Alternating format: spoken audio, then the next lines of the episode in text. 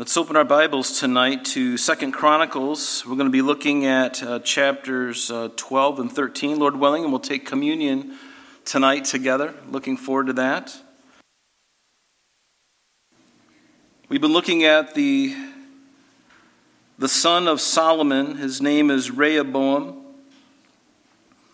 And we see at the end of Solomon's life that this, the, the kingdom of Israel had divided really into two different parts.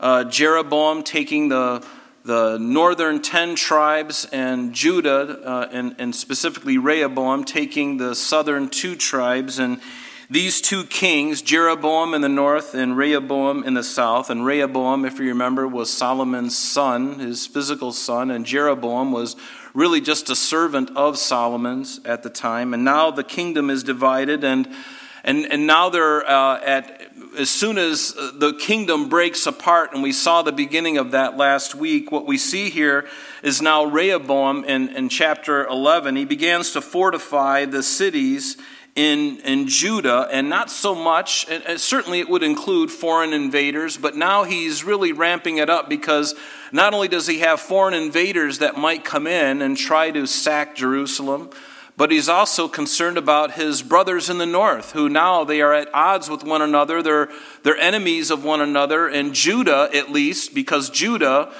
uh, the capital of Judah is really Jerusalem. And Jerusalem lies right on the border of Benjamin and, and uh, Judah. And, and so, uh, you know, they, they, they, so Rehoboam's desire obviously is to protect that um, and, and protect them from their northern brothers. And and what a sad thing, really, when you see stuff like that. People who used to be united are no longer united, they're, they're enemies with one another.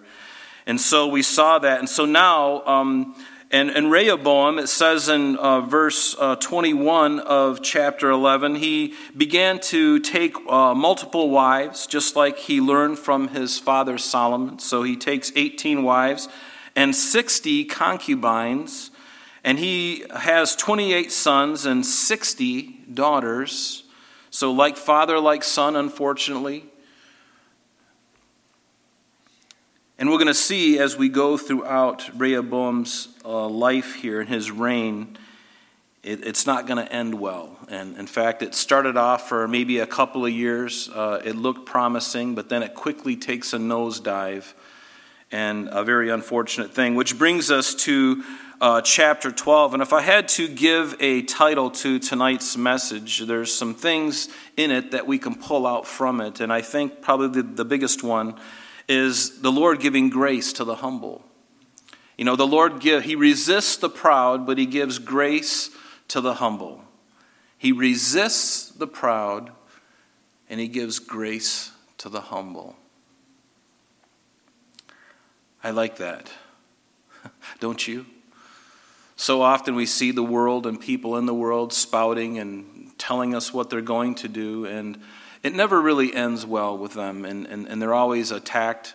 And, and even those who have humble hearts, you know, the, the Lord seems to raise them up, and He takes the, the proud and He brings them low, but He takes the humble heart, the, that person who is very little in their sight, like David God loved to exalt David because David was little in his own eyes. He was the smallest of his brothers. He had seven other brothers, and he was the eighth, and he was the youngest, and very small in his own sight. And God says, That's the one I can use because he's already got a humble heart. Humility is already there, and God likes to use people who are humble. And uh, he tends to shelve those who think they're the, the, the, man or woman of the hour, those who think that they're high and mighty, those who think that they've got it all together. They've got all the schooling, all the pedigrees, all the stuff. And, and God doesn't use, even the Bible says that He doesn't use many mighty. He uses the things, the base things of the world. The things that nobody wants, the outcasts, the, out, the, the scourings of the earth. He likes to use those things because they're already in a humbled state and he loves to lift them up and he likes to bring the high and lofty and the high and mighty down. And we see such a great example of that in Jesus, our Savior, don't we? Who had every reason to be high and mighty because he is. We sang tonight, great and mighty. Lord, you're holy. He is the only one who is worthy to be, uh, to be exalted because he's perfect in all of his ways. He, he deserves all things. He made all things. And by, uh, as, as creator, he has the right for those created things to respond to him in thanksgiving and in love and, and, and obedience.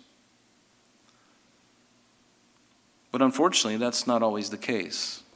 But he came as a humble servant, Jesus, when he could have come like he's going to come back in the at the end of the tribulation period. He's coming back as a mighty warrior, not the meek little Jesus, the, the lamb who takes away the sin of the world. No, when he comes back in his second coming, he's coming as the lion and he's coming for vengeance. And it's not going to be a pretty sight. And so, but I love the fact that he has these, both of these characters about him. He's the most loving and the most gentle and the most caring. He could take the most fragile thing and hold it, and yet he can crush an entire kingdom with just a word. And he will. He's going to crush all kingdoms when he comes back in his second coming. Can I get a hallelujah? Yes, I, I, I like that because uh, there's nothing in this world that I see that's doing going very well. So anyway, let's get into chapter 12 here and uh, notice in verse 1 it says, Now it came to pass when Rehoboam had established and had the kingdom and had strengthened himself that he forsook the law of the Lord and all Israel along with him. And, and there's about three years that he was really kind of keeping things uh, the way they were under his father, Solomon. And then something happens after three years. And we're going to see why that is here in just a few seconds. Because notice in verse 2 it says, And it happened in the fifth year. So, uh, the third year, up to the third year, he was doing just fine, uh, doing well. And it happened in the fifth year of King Rehoboam. This would be uh, 925 BC. That Shishak, king of Egypt, and he uh, ruled from 935 to 914 BC. He was the founder of Egypt's 22nd dynasty. But it says that in the fifth year of King Rehoboam, that Shishak, king of Egypt, came up against Jerusalem, and here's the reason he came up to Jerusalem. Remember, it's in the fifth year.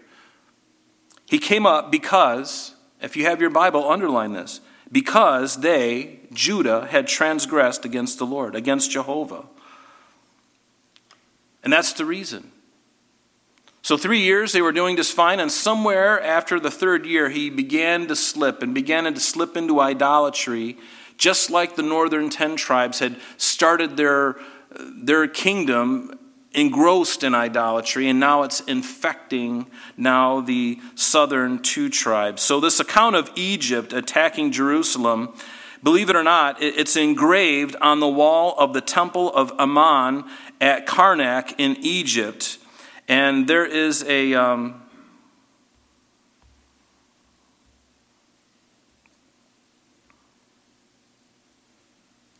Okay.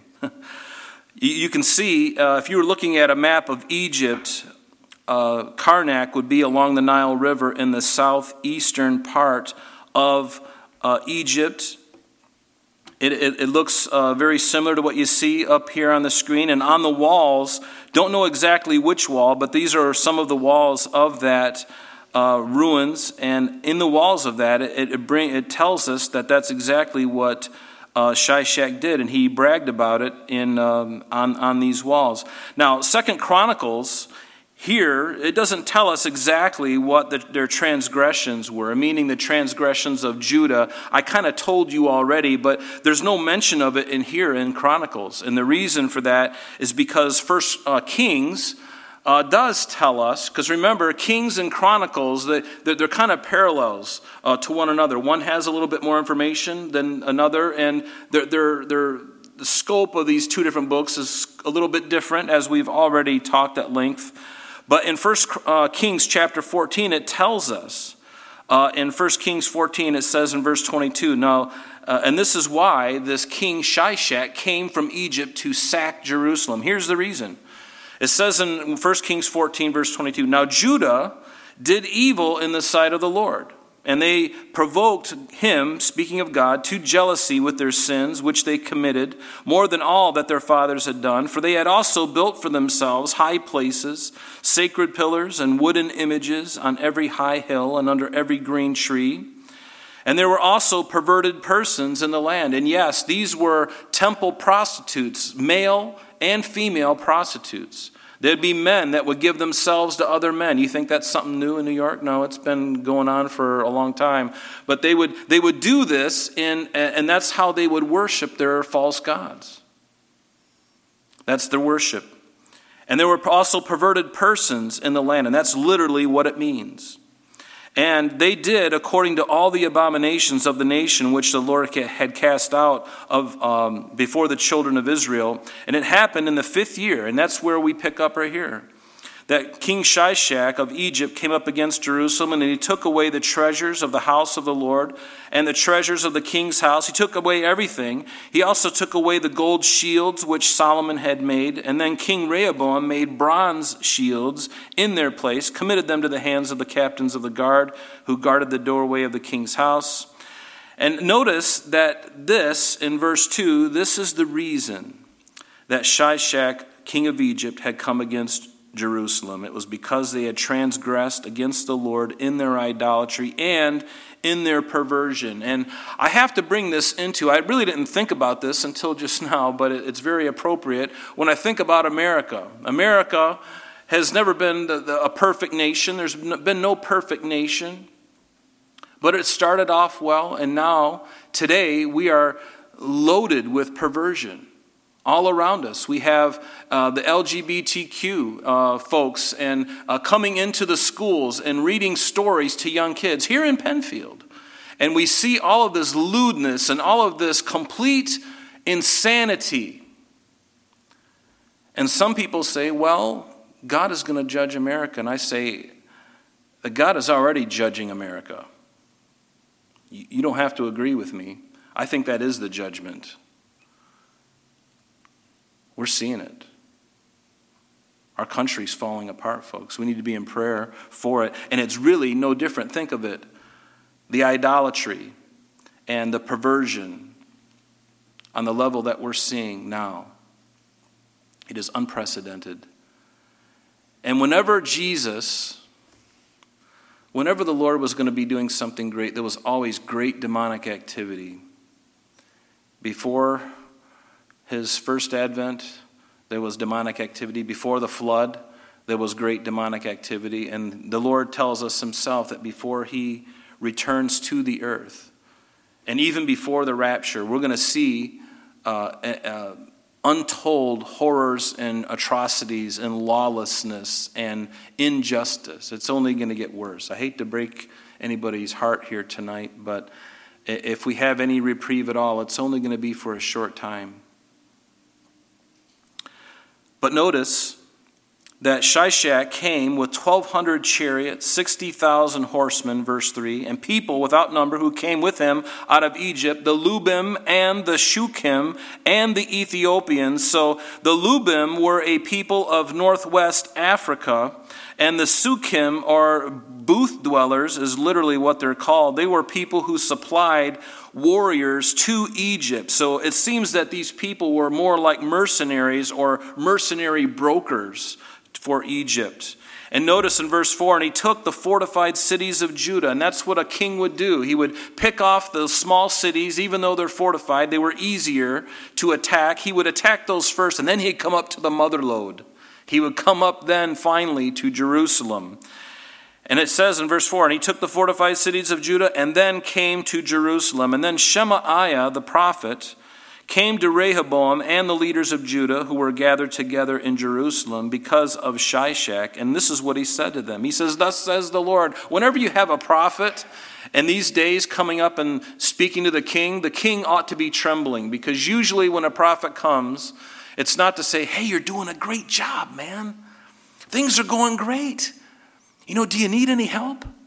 No, it's usually you're messing up really bad. And unless you straighten up, I'm bringing judgment. And, and there may be encouragement, but more, often than not, there is great warning.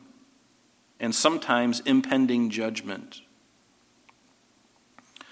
So Shemaiah says to Rehoboam, Thus says the Lord, You have forsaken me, and therefore I have left you in the hand of Shishak. Now that's pretty interesting, isn't it? You've forsaken me, and therefore I'm going to forsake you.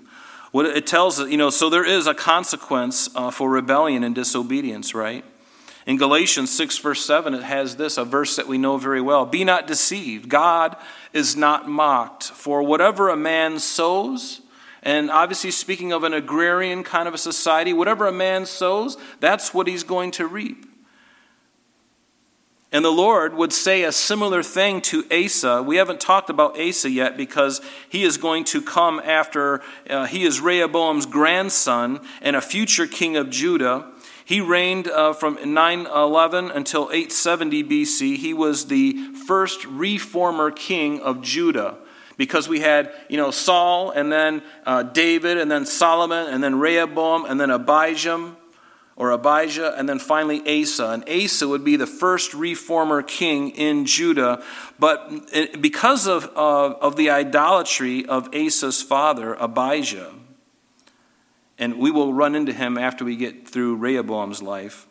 God had a prophet speak this to Asa, this reformer king. God would say this to him in, 2 Chronicles 15. He would say to him, It says, Now the Spirit of God came upon Azariah, the son of Oded, and he went out to meet Asa, and he said to him, Hear me, Asa, and all Benjamin and Judah. He says, The Lord is with you while you are with him. If you seek him, he will be found of you. But if you forsake him, he will forsake you. Notice the conditional promise there. If you forsake him, he's going to forsake you. But if you seek him, then he will be found of you. He says, For a long time, Israel has been without the true God, without a teaching priest, and without law. But when in their trouble they turned to the Lord God of Israel and they sought him, and he was found by them. And in those times there was no peace to the one who went out, nor to the one who came in, but great turmoil was on all the inhabitants of the lands. So nation was destroyed by nation, city by city, for God troubled them with every adversity. But you, be strong and do not let your hands be weak. And now he's saying this to Asa because his father, Abijah, was an idolatrous man. And so now things are getting so bad that God is going to speak to Asa and tell him to be strong and do not let your hands be weak, for your work will, shall be rewarded. And when Asa heard these words and the prophecy of Oded the prophet, he took courage. And notice what he did. He removed the abominable idols from all the land of Judah and Benjamin and from the cities which he had taken in the mountains of Ephraim. And he restored the altar of the Lord that was before the vestibule of the Lord. And so you hear um, this, this wonderful young man. Um, and, and, and, and, and we do reap what we sow. So, verse 6, back in our text, it says So the leaders of Israel and the king, notice what they do. Miracle of miracles. So the leaders of Israel and the king humbled themselves. I'd love to see that in our country today. All the leaders, that they would humble themselves. And they said, The Lord is righteous. After they heard these things, that God was going to bring Shishak, they humbled themselves. And what does it tell us in James 4, verse 6? That God resists the proud, but he gives grace to the humble and humility. You know, this is a proper response when God brings chastening to anyone. You know, many people resist the chastening and they uh, of God and they continue to make excuses and they continue unfortunately to make even poorer decisions and they get themselves into an even greater mess. And so the best thing to do when you mess up is own it. When you mess up, when you sin, own it, confess your sin to God, ask Him for forgiveness, receive that forgiveness based on the finished work of Jesus Christ on the cross, and then learn from what you've done, and then turn from it and continue walking with the Lord. Don't sit there and wallow in your pity of how you've blown it. You confess it, you get up, and you keep walking. And when Jesus says that he forgives us, like it says in 1 John chapter 1 verse 8 and 9, if we confess our sins, He is faithful to forgive us and to cleanse us from all unrighteousness. That is a great and wonderful thing. And the more I, I can uh, apprehend, I don't know if that's the right word or not, but the more we can comprehend or apprehend that truth, we'll be honoring God even the more. Can you imagine confessing your sin and then walking away from it knowing that you've been forgiven? And instead of whipping yourself for three days because of you messed up, and then you walk away from that going, God, I'm so glad that you've forgiven me. And you'll never recall that sin again. And you can almost hear the Spirit of God saying, Now go and sin no more. Isn't that what he told the woman who was caught in adultery? How great is that? I mean, that's the truth of it. And, and, the more we grasp that and can do that, we bring honor to Him because we're putting our faith in His ability to forgive and to um, absolve us of our sin. And when we can do that, we honor him. Do you know that? It, it, may seem a little cocky to somebody else. Well, you can't just do that and then ask God to forgive you and then act like it didn't happen. Well, there may, you may not forget for a while, but you know what? You can. You can walk away from that as if you hadn't done it because that's the way God sees it. But we don't tend to do that. We tend to beat ourselves up over it and wallow around for three or four days. Has anybody done that here? Raise your hand if you've sinned and then you, you know, for a few days you just kind of are like down in the dumps and you like, you know, well I'm not gonna I'm not gonna go to I'm not gonna go to Dunkin' Donuts because I don't deserve it. Lord, I sinned the other day and I just I'm gonna I'm just gonna get up my personal bag of my, my cat of nine tails, my personal flagellum, and I'm just gonna I'm just gonna whip myself until I feel better. And then what are you doing? You're atoning for your sin instead of God blasphemous. Trust Him, right? James 4, verse 10 says, Humble yourself in the sight of the Lord, and he shall lift you up. And that's exactly what the king and his, his cabinet did. Now, when the Lord saw that they humbled themselves, notice God sees this, it wasn't hidden from him. The word of the Lord came to Shemaiah, saying, They have humbled themselves. Therefore, I will not destroy them but I will grant them some deliverance. My wrath shall not be poured out on Jerusalem by the hand of Shishak. Do you hear what God is saying? Because they humbled themselves, God was and could have brought Shishak, king of Egypt, against Jerusalem to just completely destroy it. He did it with the Babylonians a few hundred years later, but he waited. This wasn't going to be the time. And why? Because the king humbled himself. There's something irresistible to God, I believe, about a man or a woman who humbles themselves, truly humbles themselves, and realizes, man, I've really stepped in at this time. And I am so sorry, God. And there's genuine repentance. It's not just crocodile tears. It's not worldly repentance. It's a deep sorrow and a changing of heart. And when God sees that, it's almost like it's irresistible to him. It's like he's got to run to you and say, Oh, my son or my daughter, lift up your head. I forgive you. Now go. Get back out there and get at it again.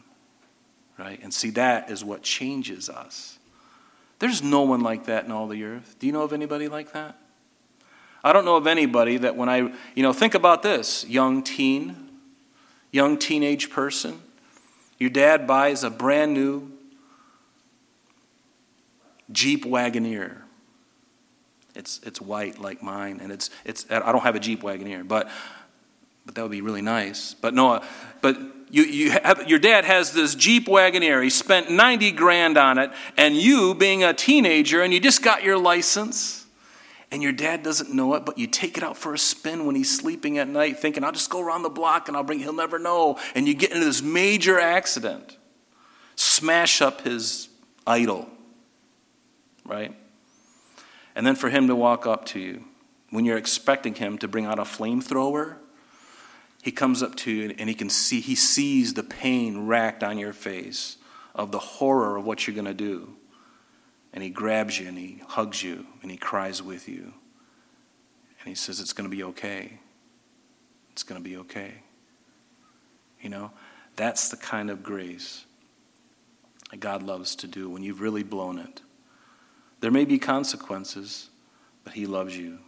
You know, and never forget that. So when the Lord saw that they humbled themselves, uh, he, he said that he wouldn't uh, destroy them, but give them, notice, underline this in your Bible, some deliverance. Important to underline that. My wrath shall not be poured out on Jerusalem by the hand of Shishak. And so um, it's always good to cry uncle instead of resisting God. Don't resist God. When He brings chastening in your life, take it and, and, and, and understand that's what it is. And don't try to sidestep it. Just accept it and be humbled and learn from it and accept it and let Him do what He's going to want and then just love Him for it. See, if they humbled themselves, there would be less pain. If they had done that in the beginning, there would be less pain. If they resisted in their pride and arrogance, it would have been disastrous. Think of what God would have put in the heart of Shishak, king of Egypt, had the king of Rehoboam, King Rehoboam, had he stubbornly stood up and says, We're going to fight it out and we're going to do what we can and, you know, forget you, God. If they'd have done that, I'm sure he would have scraped them like a dish. But here, the Lord is being faithful to a promise that he had already given to Israel. You know what promise that was? So these men, they, they, they humble themselves, and it's one that we know very well. It's 2 Chronicles 7, verse uh, 14. If my people who are called by my name will humble themselves. That's exactly what this king is doing. And yet God knew Rehoboam's heart. He knew that just, knew what a rascal this guy was. But he gave him so much grace. And think about how much grace has God has given you, even though He knows everything about you. He knows everything about me, and He's extended so much grace, knowing very well what's going to happen two weeks from now or a month from now, where I'm really going to blow it or something like that. He knows that. I don't even know that. And yet today, He loves me. And see, that is the one thing that just kills me inside in a wonderful way because it just makes me go, man, Lord. That's why Peter would say, Lord, depart from me. I'm a sinful man. But the Lord showed grace and mercy to Ahab, king of Israel.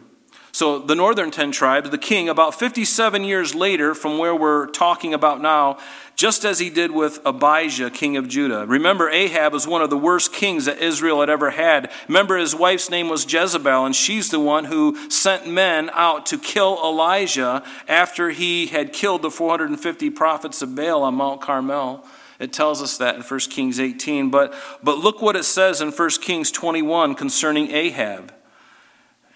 God resists the proud, but he gives grace to the humble. Notice in 1 Kings 21 what it says. Verse 17, it says, again, 57 years later in, in the northern 10 tribes, King Ahab, this is what it said about him. Then the word of the Lord came to Elijah the Tishbite, saying, Arise and go down to meet Ahab, king of Israel, who lives in Samaria. And there he is, in the vineyard of Naboth where he has gone down to take possession of it, you shall speak to him, saying, Thus says the Lord, Have you murdered and also taken possession? And you shall speak to him, saying, Thus says the Lord, In the place where dogs lick the blood of Naboth, dogs shall lick your blood, even yours. And so Ahab said to Elijah, Have you found me, O my enemy? And he answered, He says, I have found you because you have sold yourself to do evil in the sight of the Lord. Behold, I will bring calamity upon you I will take away your posterity, Ahab.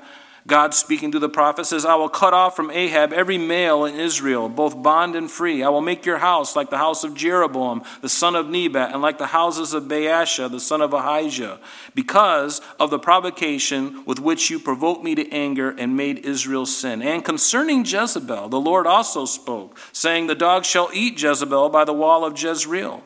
The dog shall eat whoever belongs to Ahab and dies in the city, and the birds of the air shall eat whoever dies in the field.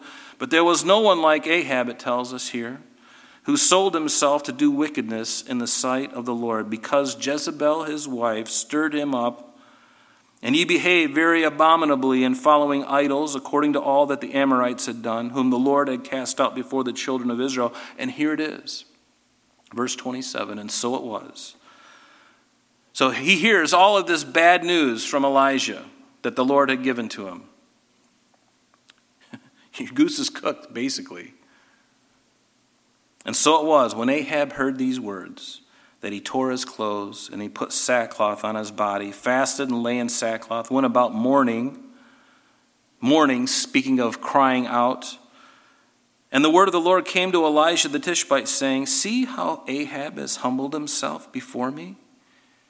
Because he has humbled himself before me, I will not bring the calamity in his days. In the days of a son, I will bring the calamity on his house. Can you see how gracious God is? Even to the northern ten tribes, the, the king Ahab, one of the worst kings that ever was in Israel, he cried out. He was broken, the humility of the man. And God didn't just wipe him off the map. He saw what was there, and he worked with that little flame that was in Ahab's heart. And he said, You humble yourself before me, and I will make things better for you. But if you resist me, there's going to be trouble. And Ahab did ultimately resist God, and he paid the price, he and his wife. Unfortunately. Now, about 200 years later, from that, the Lord would also do a similar thing in the life of Hezekiah, king of Judah. Hezekiah ruled from 715 to 686 BC. And notice what it says in 2 Kings 20, verse 1 through 11. It says, In those days Hezekiah was sick and near death. And Isaiah the prophet, the son of Amos, went to him and said to him, Thus says the Lord, Set your house in order. You're going to die and not live. Well, thank you. Thank you, Isaiah. That's a very kind message. You, you could have just texted it to me. You didn't have to make a personal visit. You could have just, you know, you're going to die. Get yourself in order. Thanks. That's really nice. And that's what God said. Plain as day.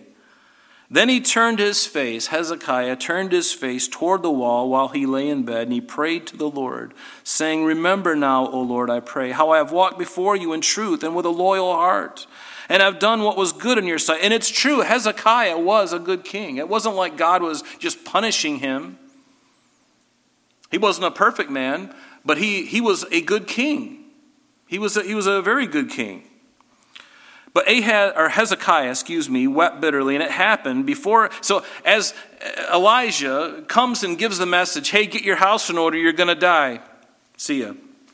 And so he's leaving the palace, and he gets out in the middle court as he's leaving. That the word of the Lord came to uh, uh, Elijah, or I'm sorry, um, Isaiah, excuse me, and he says, Return and tell Hezekiah, the leader of my people, Thus says the Lord, the God of David, your father I have heard your prayer, and I have seen your tears. Surely I will heal you, and on the third day you shall go up to the house of the Lord, and I will add to your days 15 years. What grace! He was on his deathbed, evidently had some kind of issue with boils that, would, that could have taken his life.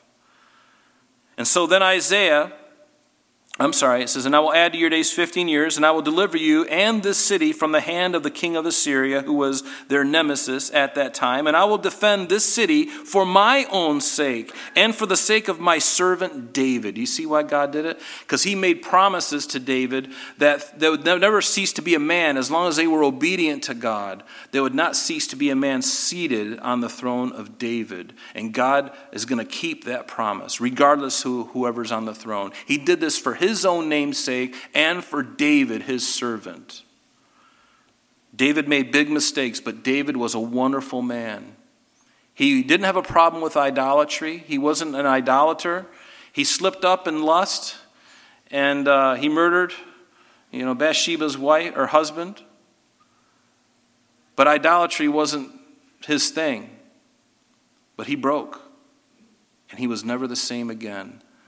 But he walked in deeper waters with God and he kept close to God. And he learned something from his experience.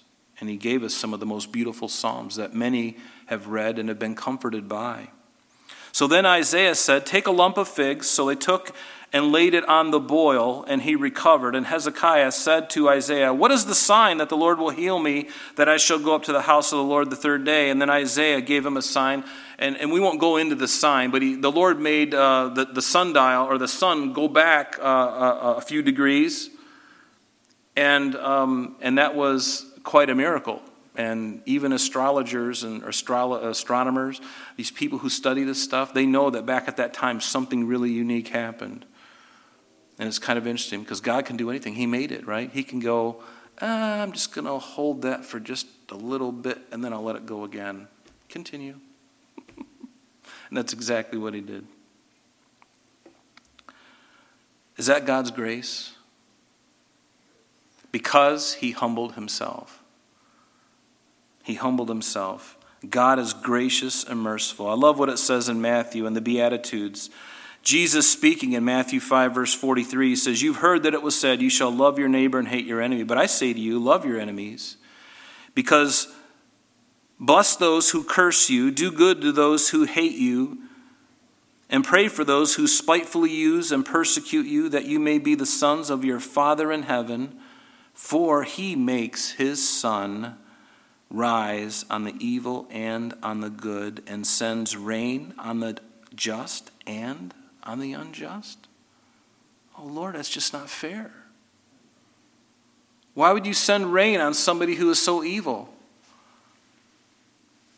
You know, we get so uptight when we see some evil person coming to Christ. I think it's the most glorious thing that ever happened. Or it's usually harder when they're still maintain, maintaining their evil status, and yet they seem to be blessed. And in fact, the, one of the um, uh, psalmist really struggled with that. Psalm 73, I think it is. He goes, You know, I, I, they're, they're, everything is good for them. Their, their eyes are bulging out with fatness because they've got everything going for them. Their family's really big. Everything, the money is rolling in. The bank's fat. Everything, all the food, and all. Oh, oh, he's got everything, right? He's got the Rolls Royce and the Bugatti and everything. And, and nothing is happening to this guy, right? And then, you know, the, the, the prophet or the, the, the psalmist, he says, he, he, he says, I almost left. I almost forget, just forget everything until he went into the house of God. And then he understood their end. God had to bring him around and say, hey, don't be looking at all that stuff. Because if that's all they got, think of this. If that's all they have on this earth, think of how fleeting money is. You could be a billionaire and have everything you want, but if you don't come to Christ, enjoy it to the fullest because in 60 or 70 years, your life is going to expire and all that wealth is going to go to someone else. But you will spend an eternity in hell. See, God doesn't want that person to go to hell, He wants them to come to Him. See, we're so short sighted about heaven and hell and eternity and here and now. We need to get with the program because I'm thinking about, and this is what I thought about when I was 24 years old. I'm thinking to myself, you know, even if I got my way for the rest of my life and I was fat and healthy and wealthy and everything else, that's nothing in comparison to eternity. What does it tell us in the Bible? Our, our life is like a vapor. It's here for a minute and it's gone, and it's our time here is so short, it's almost like in comparison to eternity, it's almost like it really never happened. But notice in verse 7 when the Lord saw that he humbled themselves, that he gave them some deliverance. Some deliverance. Notice the Lord wasn't going to get them completely off the hook, but he was going to give them some deliverance. And I love this about the Lord that he knows exactly how much grace to give for the moment at hand because he knew their hearts. He knows how to throttle his chastening so that it's perfect and it's right. And God would use the nations around Israel as a chastening tool when Israel was going in astray. And it's unfortunate, but we, um, we often need to taste the bitterness of our bad choices or our sin in order for us to learn and to be obedient. Does anybody here learn the first time? You know, your parents tell you to do something because it's right, and you're like, okay, I'll do that.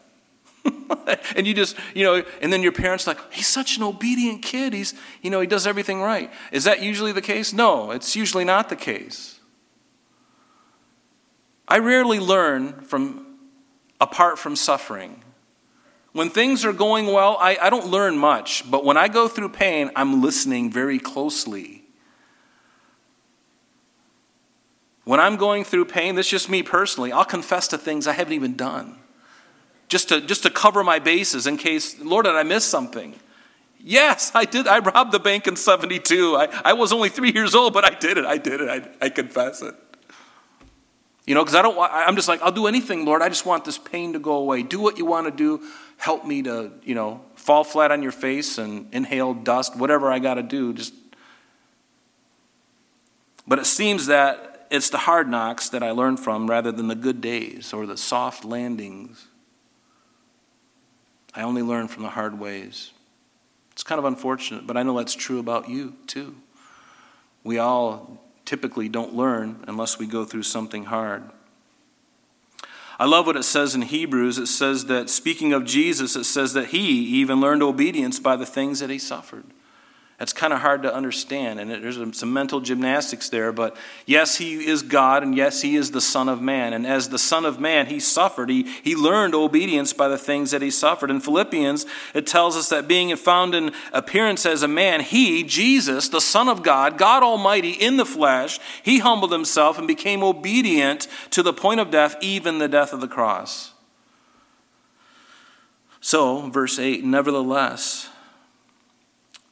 He's going to give them some deliverance. He's going to keep them from being destroyed, but nevertheless, they will be his servants. They're going to be the Judah is going to be Shishak's ser- servants that and here's the reason why that they may distinguish my service which was really good and very comfortable and very nice and gracious from the service of the kingdoms of the nations the way God treats you and the way man treats you are very different. That's why David, when he made that mistake of numbering the people, and the, the prophet Nathan gave him three choices. You, you, know, and he says, do you, you know, he gave him these three choices. And, and David says, Let me fall into the hand of God, because I know that he is merciful, and God chose for him. And it was over quick and God knew exactly what David needed. He knew exactly the throttle he needed to, the pressure he needed to put on David's nerves to get him to repent and to, to humble himself. And so Shishak, king of Egypt, verse 9, came up against Jerusalem, took away the treasures of the house of the Lord and the treasures of the king's house. He took everything, he carried everything away, the gold shields which Solomon had made. And then King Rehoboam made bronze shields in their place and committed them to the hands of the captains of the guard who guarded the doorway of the king's house. And, and notice that the shields that Solomon had made were made of gold. And now that those have been taken away by the king of Egypt, now they're replacing them with a much less superior, a more inferior metal like bronze. I mean, they even bypassed silver. It went from gold, bypassed silver, right to bronze. And so, what's the point of all that? The, the, point is, is that that's the result of sin and rebellion decay, decay, and loss, and loss. And that's what happens. And whenever the king entered the house of the Lord, the, the guard would go and bring them out, and they would take them back into the guard room. And notice in verse 12, here's another uh, condition. When he humbled himself, the wrath of the Lord turned from him so as not to destroy him completely, and things also went well with Judah. Do you see that condition? If you have your Bible there uh, in verse 12, underline when he humbled himself. Because there's a condition there, isn't it? When he did this, then God did this. And that's all God wanted. Because God knows what's best for us. And when we, when we, when we sin, not only is it a, a it, it, it may taste good for a moment, and the Bible does say that pleasure or sin is pleasurable for a season, but then the bill comes due that you can't pay. There's always bitter gravel and horrible things at the end of sin. It, it's never like what the devil tells you. He tells you it looks great. You know, that's why all those drinking commercials, you know, like on the Super Bowl on Sunday, uh, every commercial is going to be, you know, Bud Light and everyone's having a good time and the girls in the skirts and the guys and they're all drinking beer and it looks like everybody's having a good time. They don't, they don't tell you what happened the next day. They don't tell you about all that happened that night and how all the things that had happened in the night where they made total fools of themselves They don't want to tell you that because the devil says, oh, this is a great time. But when he humbled himself, God was so there. And I love that about God. Don't you love that about God? He just he knows me. He knows the right amount of pressure to put on me. Just enough to get Rob to wake up. And he doesn't take much for me.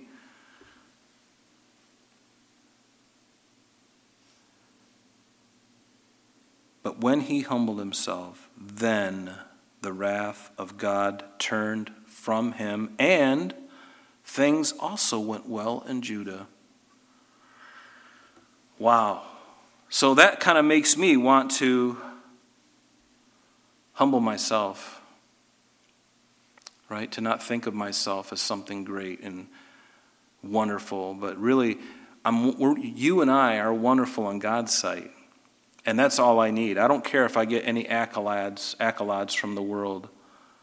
You know, they can keep their rewards. They can keep their Dove Awards. They can keep all of their rewards. You can have it all. What's the song we used to sing? You can have all of this world, but give me Jesus because he is the one I'm ultimately going to face. He's the one I'm going to stand before, and he's going to say, Well done, my good and faithful servant. Enter into the joy of your Lord.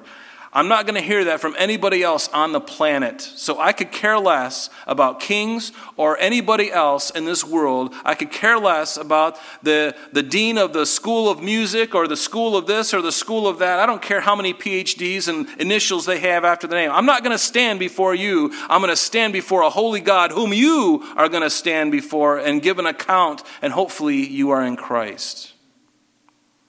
Amen? I really don't care. I want to be right with God. I want to be right with Jesus. I want Him to smile upon me. And I want to be a lover of God and a lover of people. Loving God is fairly easy because He's never disappointed me.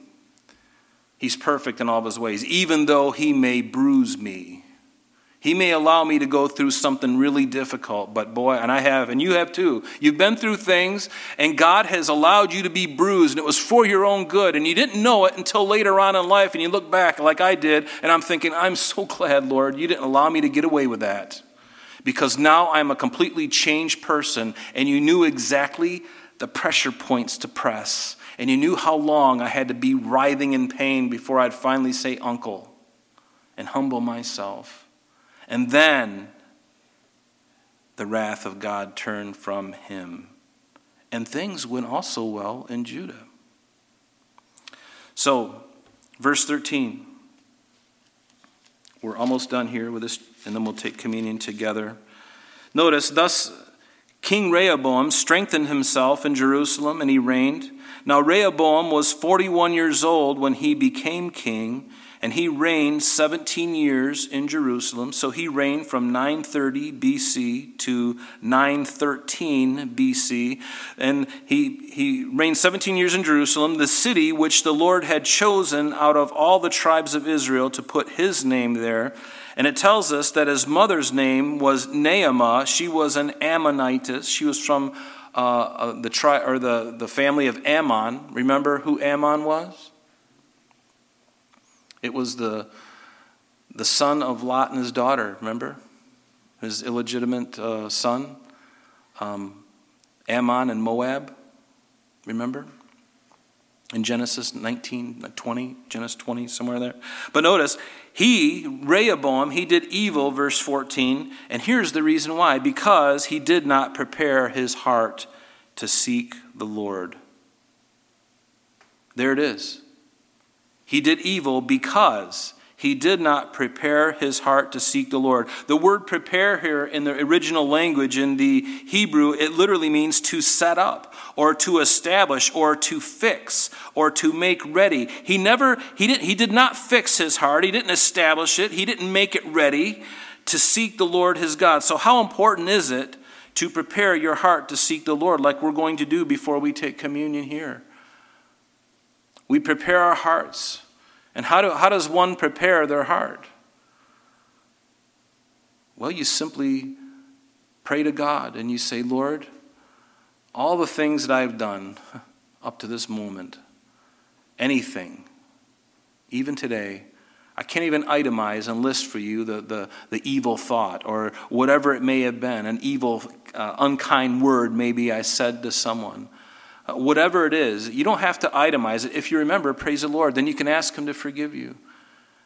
And just come to the table tonight clean because of the blood of Christ. Only the blood of Christ can make you clean. And that's why we, Jesus told us to celebrate as often as we do, to do this in remembrance of Him, of what He did on the cross at Calvary, right? So notice um, that it didn't come by chance, this idea of preparing your heart. He didn't prepare his heart. That's why he did evil. It, it didn't come by chance or osmosis, but it was a deliberate act of the will. Isn't that what it is? To prepare your heart means you are doing something deliberately. It's a deliberate act of the will. It's not like I'm just kind of going through life and I just happen to do it. No, it's deliberate. If you don't seek the Lord, you will only be inclined to do evil things, not godly things. I believe that when there is idleness and a void of God in a person's life, that the vacuum that is in the heart will be filled with worldliness. It just happens automatically. It's almost like a default Without God, the default is evil. And you may not be doing something or thinking something really atrocious, but nonetheless, you are in the grip of your adversary. Not possessed necessarily by a demon, although perhaps, you know, some people can be, but it could be just you're under Satan's influence. There are a lot of people today that aren't possessed by a demon, but they are certainly influenced by a demon, and you might not think much of it. You might say, well, big deal. So, what are you going to do? What decision are you going to make? Are you just going to kind of see how it goes? Just kind of live life, just kind of going through it without purpose, without anything deliberate or intentional? No, we have to live lives of. It's like a, a man loving his wife. You know, you've been married for 13, 10, 12, 13 years or more. The honeymoon is over in a sense, and yet you deliberately choose to stop by the store and you get her some flowers. Or when she's made dinner, this great meal for you guys, and then at night, you know, your MO is to go in and sit in your lazy boy recliner while she does dishes too, and then for you to say, No, honey, I'm going to do them. It's a deliberate act of the will. It's not just kind of, you know, just blase, just whatever happens. No, there's a deliberate act of the will. And that's what love is, too, isn't it? It's a deliberate act of the will. See, that's what's wrong with a lot of marriages today because they take each other for granted. And after a while, they forget the love that they really have because love is a choice. Love is a choice. Love is an act, a, a deliberate act, and especially when you don't necessarily feel it. I would encourage you to do something, guys, and ladies do the same thing, but especially for the men. You know, if you're married and you sometime stop thinking, stop letting your feelings lead you to do something as an act of love, a deliberate act of the will. Do something deliberate, even if your emotions aren't really there. Because isn't it true, the warm fuzzies, they can go away. So you have them at times, and, and thank God for them. But what about those times that the warm fuzzies aren't there? Are you just going to not do anything? Is it just going to be cold? Maybe you should initiate something. Maybe you should stop by the store when you, just, the, the thought popped in your head. Pastor Rob said I should try this. Well, try it sometime when you are not thinking and you, she's not expecting it and you don't even feel like it. Just do it. And then watch what happens when you see your bride, when you show up with flowers or uh, a 14 karat diamond ring. Ooh. Or you drive up in that Escalade. Honey, Merry Christmas. You know, do something. It doesn't have to be that big, of course, but I'm sure your wife would love it. Um, but deliberate. Do you, you get my point?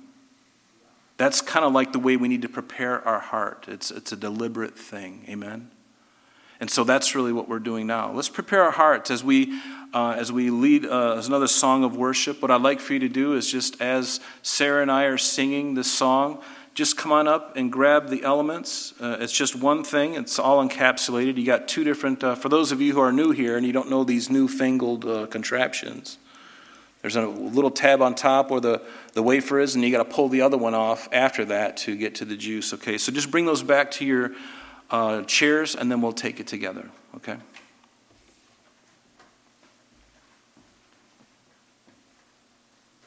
Lord, we thank you.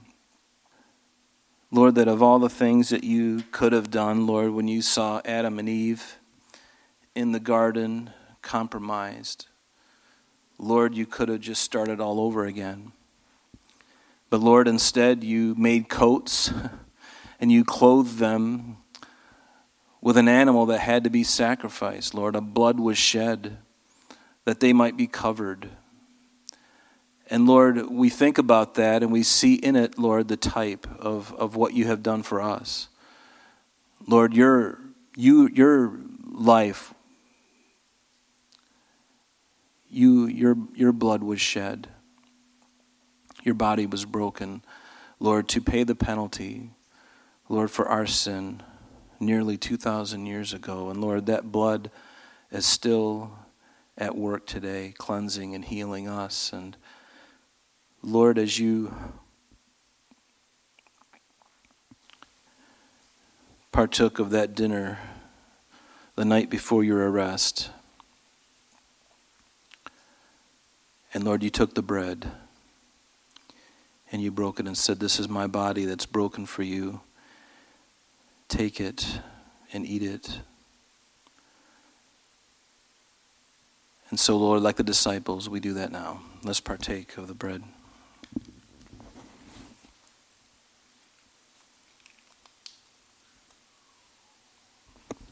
And after the bread, he passed around the the cup and he said, This is the blood of the new covenant. Drink all of it and do this as often as you will in remembrance of me. So let's partake.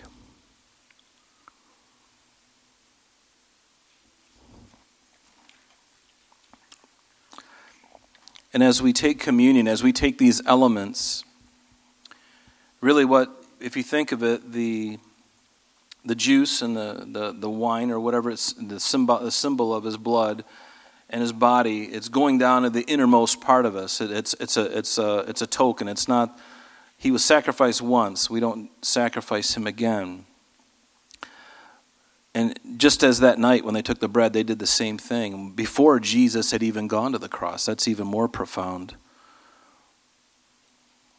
But he did all of this for you and I. And so uh, let's stand together and uh, we're going to sing one more song. His blood is enough. Amen. Lord, you are more than enough for us. And uh, we're just so thankful tonight, Lord. Encourage our hearts, Lord, as we just consider these things. And, and uh, Lord, just uh, open our hearts, Lord, tonight and, and bless our day tomorrow, Lord. We love you and we thank you. And it's in Jesus' name that we pray. And everyone said, Amen. Have a blessed night. God bless you.